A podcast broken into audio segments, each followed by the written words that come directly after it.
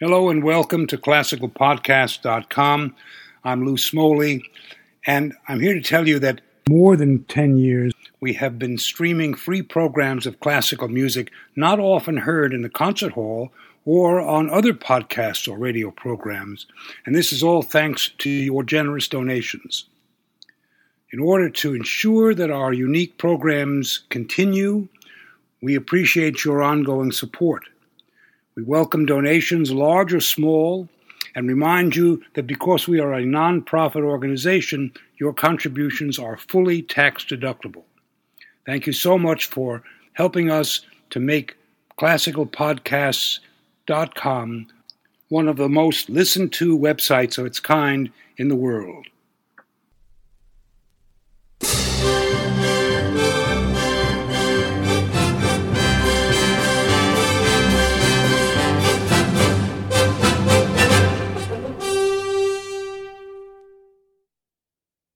Hello and welcome to this edition of Buried Treasure. My name is Lou Smoley, and today we present the first of several parts in which we'll present the symphonies of French composers. Since the 18th century, the symphony has been considered, of course, the pinnacle of orchestral genre. Historically, it came from the Italian opera overture and then made its way to the Austro Germanic region of Europe during the late 18th and 19th centuries, uh, where and when some of the greatest symphonists developed their art to what many consider the high point of its splendor. Yet other major European countries concentrated more intently on other genres than the symphony, such as opera, song, and instrumental music, generating symphonies more in the periphery of their overall musical output. So we thought to concentrate on symphonies written by composers in such countries. We'll begin this series with symphonies by French composers from the 18th to the 20th centuries. During this period, it would seem that the most esteemed composers who flourished in France seemed rather uninterested in writing symphonies. The isolated symphonies that they did write were, however, often major works. For this first part in our series, uh, we've chosen a symphony by each of five important French composers. Of course, there are many other composers that we've skipped over, primarily because their symphonies uh, are more familiar to us uh, than all the others that we're presenting. For example, the famous Symphony in C major by Bizet. We're going to begin with a composer who was actually not a native Frenchman having been born in Austria, but whose career centered principally in Paris. His name may be familiar to some of you, but more because it appears on some of the most famous piano manufactured in the last 20 years, Ignaz Joseph Pleyel. During Pleyel's lifetime, his dates are 1757 to 1831, he was one of the most popular and highly respected composers beside Haydn and Mozart. He wrote 41 symphonies, although some say he actually wrote over 50, as well as numerous concerti, smaller orchestral pieces, and a massive number of chamber and instrumental works. Pleyel studied in Vienna with the inimitable Bohemian composer Johann Baptist Vanhal, who was himself a noted symphonist.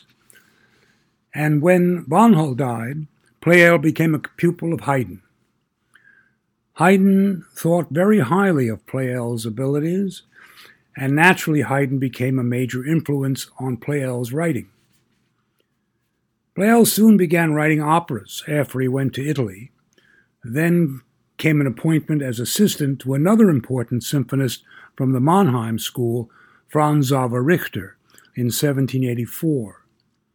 In December of 1791, the year of Mozart's very early death, Pleyel went to London, where he renewed his friendship with Haydn. His years in Strasbourg thereafter were also very fruitful. In 1795, Pleyel settled in Paris, where he established himself uh, in a publishing house which he uh, himself had created. Later, he became interested in piano manufacturing and devoted a great deal of time to this endeavor. The French Revolution generated much danger to his career uh, during this time. As with so many 18th century composers, Pleyel left a large array of works that needed to be edited and organized. Where Mozart had Köchel, Pleyel had Rita Benton. And so the name Benton was associated with Pleyel's works, and, a, he, and she appended uh, to her abbreviated name the numbers that she assigned uh, in her chronological ordering of Pleyel's works. Several of the particular stylistic characteristics found their way into Pleyel's symphonies, such as extensive slow introductions to the first movement, a certain Haydnesque char- characteristic, uh, and they became more and more prominent in Pleyel's symphonies. Four movement classical structure soon dominated, but for the most part, Pleyel's symphonies were representative of the highest level of symphonic composition of his time certainly worthy to stand aside of Mozart's and Haydn's contributions in this genre. Yet Pleyel liked to keep things simple rather than ornate or technically complex. His symphonies are easy to listen to, not overcrowded with polyphonic interplay, but brilliantly conceived. Fortunately, there have been several recordings of many of Pleyel's symphonies and it became rather difficult to find the one that I thought best suited his importance as a composer of symphonies. Among them are a series of symphonies referred to as symphonies périodiques, meaning the style of the time. Uh, in fact, number six in this series, in F major, has become a favorite.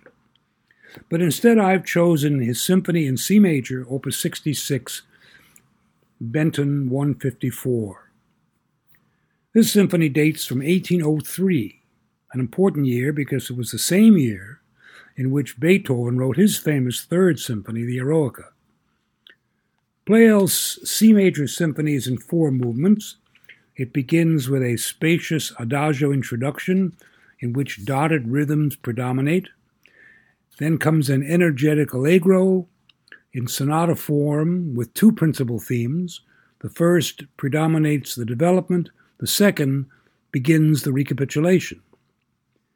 The slow second movement is in F major and dispenses with trumpets and drums, uh, given its shapely ceremonial theme, which is presented by muted strings. A springy Haydnesque minuet and trio follows, also in F major. Here the flute is given prominence, and the trio has a lilting waltz to its credit.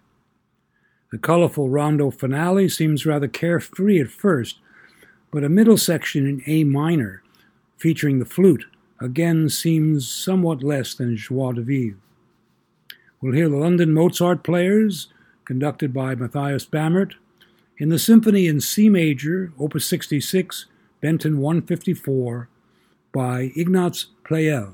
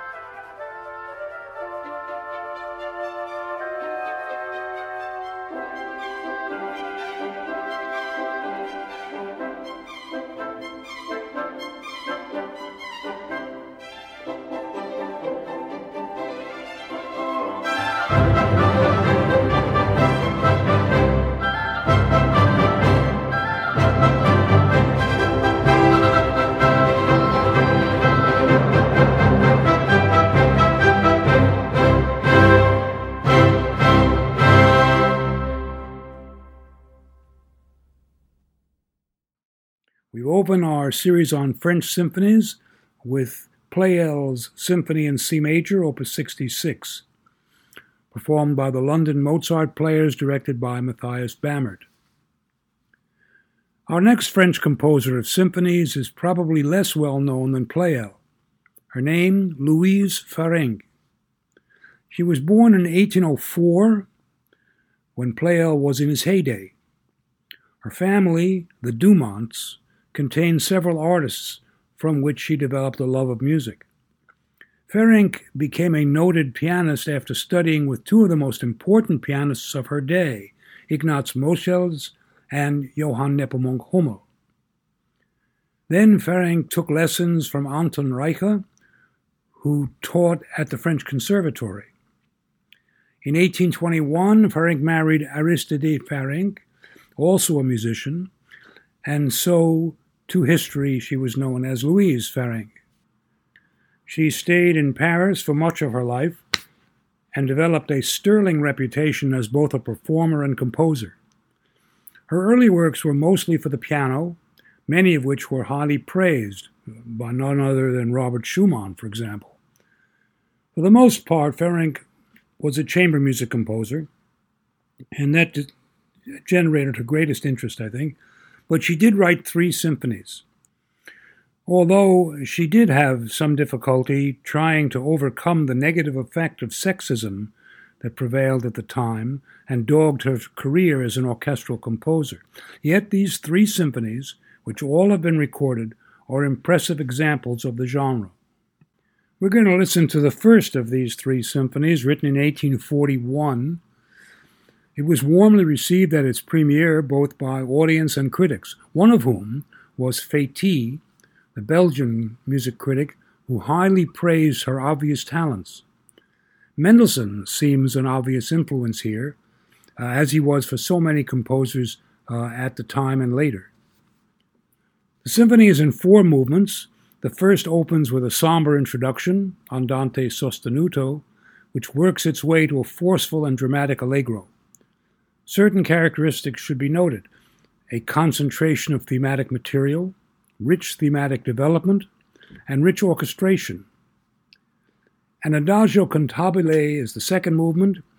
It has a broad and noble theme, underlined by occasionally pulsating bass rhythms.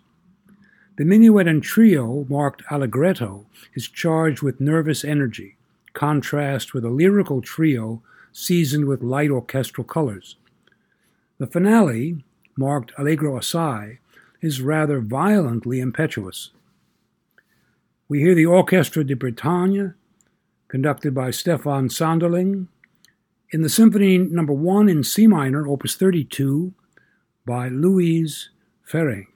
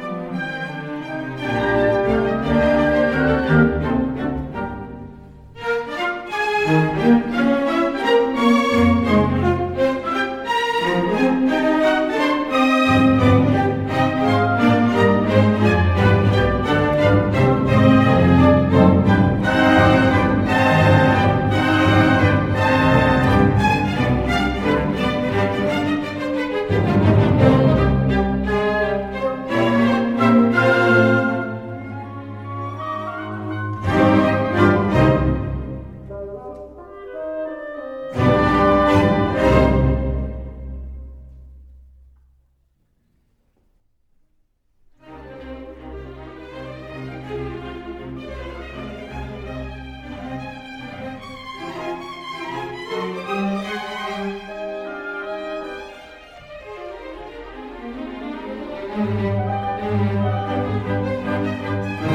you.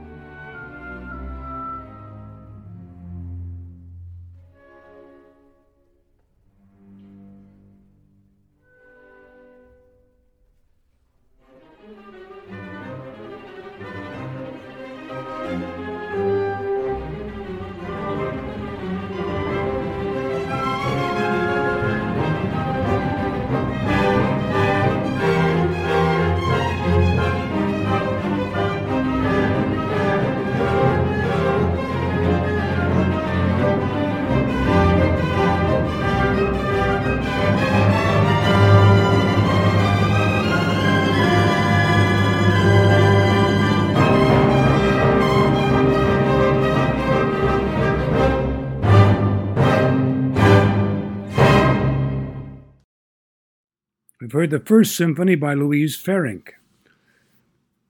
The three other composers of symphonies that we'll present during this first part of our series on the French Symphony are better known today to audiences than were the first two that I presented a moment ago.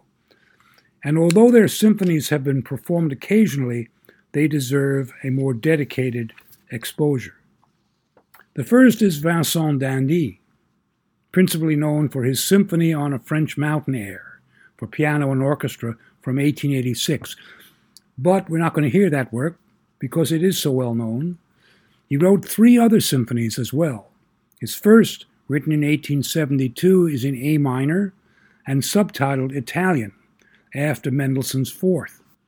Each of the work's four movements are intended to musically depict the character of an Italian city first Rome, then Venice, Florence, and Naples.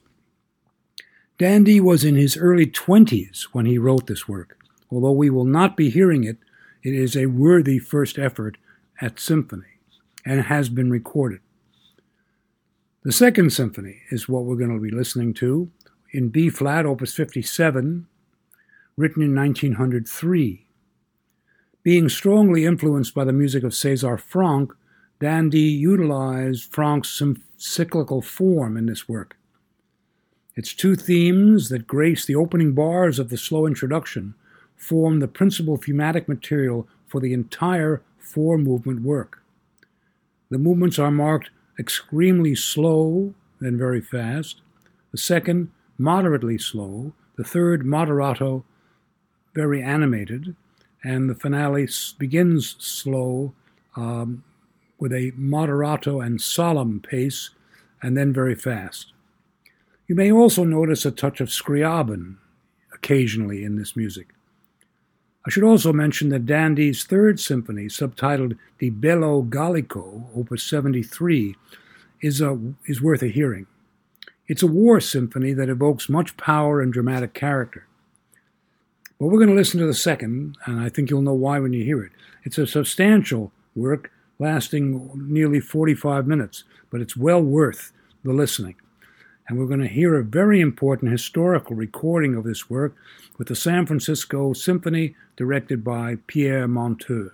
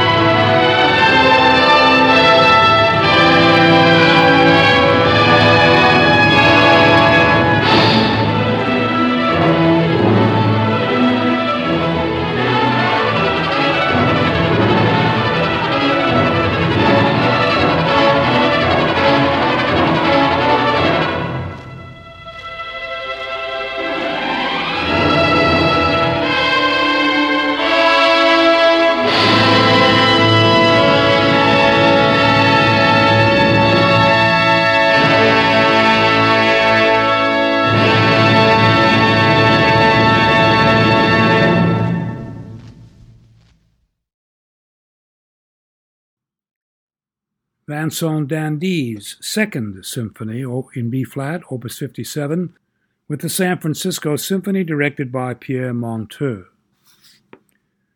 French composer Ernst Chausson is best known for his gorgeous work for violin called Poème.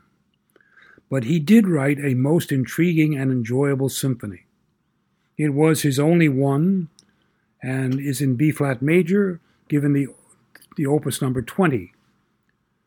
It is occasionally performed, uh, but I thought it was worthy of bringing back here in this first part of our series on French symphonies. Chausson also uses Franck's cyclical form uh, in this three movement work from 1890. It begins rather darkly with an introduction that builds to a strong and powerful climax, giving every impression of beginning uh, a major dramatic work. But then, by magic, as the exposition begins, uh, the music lightens up to a simply delightful allegro that contains a bravura theme, which is as much rhapsodic as it is, in, in some degree, restrained. After an engaging slow movement, the finale begins with an animated variation of the principal theme over a whirling figure in the strings. A second theme is cited by the oboe over a trill from two flutes. After a deftly compact development, the recapitulation brings together the entire orchestra with waves or crescendos building to a strong climax. Then the introductory material from the first movement comes back in the basses. After further references to the first movement, the work is brought to a conclusion not overpowering, but subjected to some restraint. But there is much vibrant and captivating ly- lyrical material here in this relatively quiet conclusion. So let's listen to the symphony in B flat by Ernst Chausson, for which we bring back the San Francisco Symphony directed again by Pierre Monteux.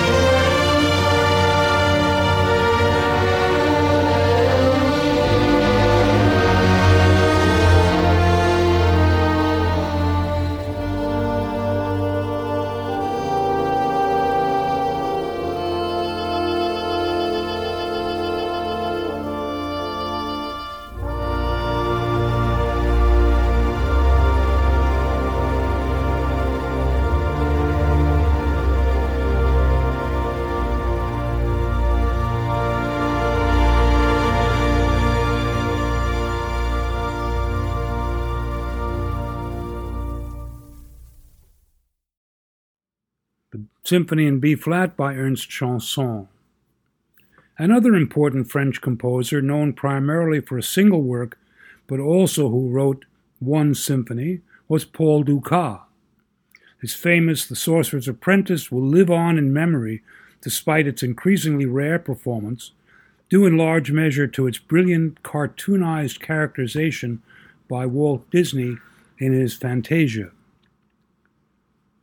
Dukas' Symphony in C, written between 1895 and 96, is a post romantic masterpiece. It contains three movements.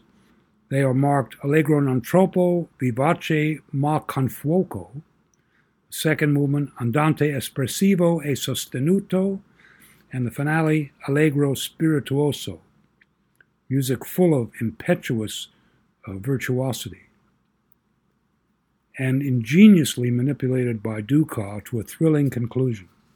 As a whole, the symphony shows what a brilliant symphonic composer Dukas was in every respect. His musical material is captivating, his orchestration exceptional, and his structural skills formidable. Although rather extensive in length, it is never, I think, true to say, boring. Uh, always his musical material is absorbing, skillfully developed, uh, and bound to retain attention. So let's listen now to the symphony in C major by Paul Dukas, performed now by the Orchestre National of the French Radio and TV, conducted by Jean Martinon.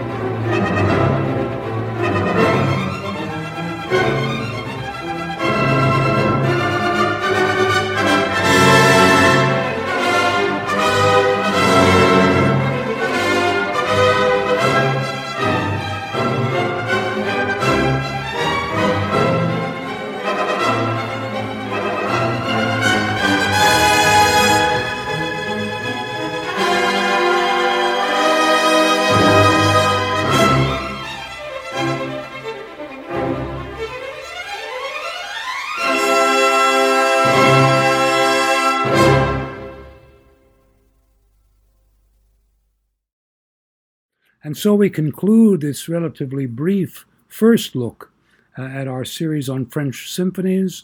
Uh, we will, in the following part, number two, hear examples of important French symphonies by such notable composers as Albert Roussel, Edouard Lalo, Henri Barraud, and Darius Milhaud.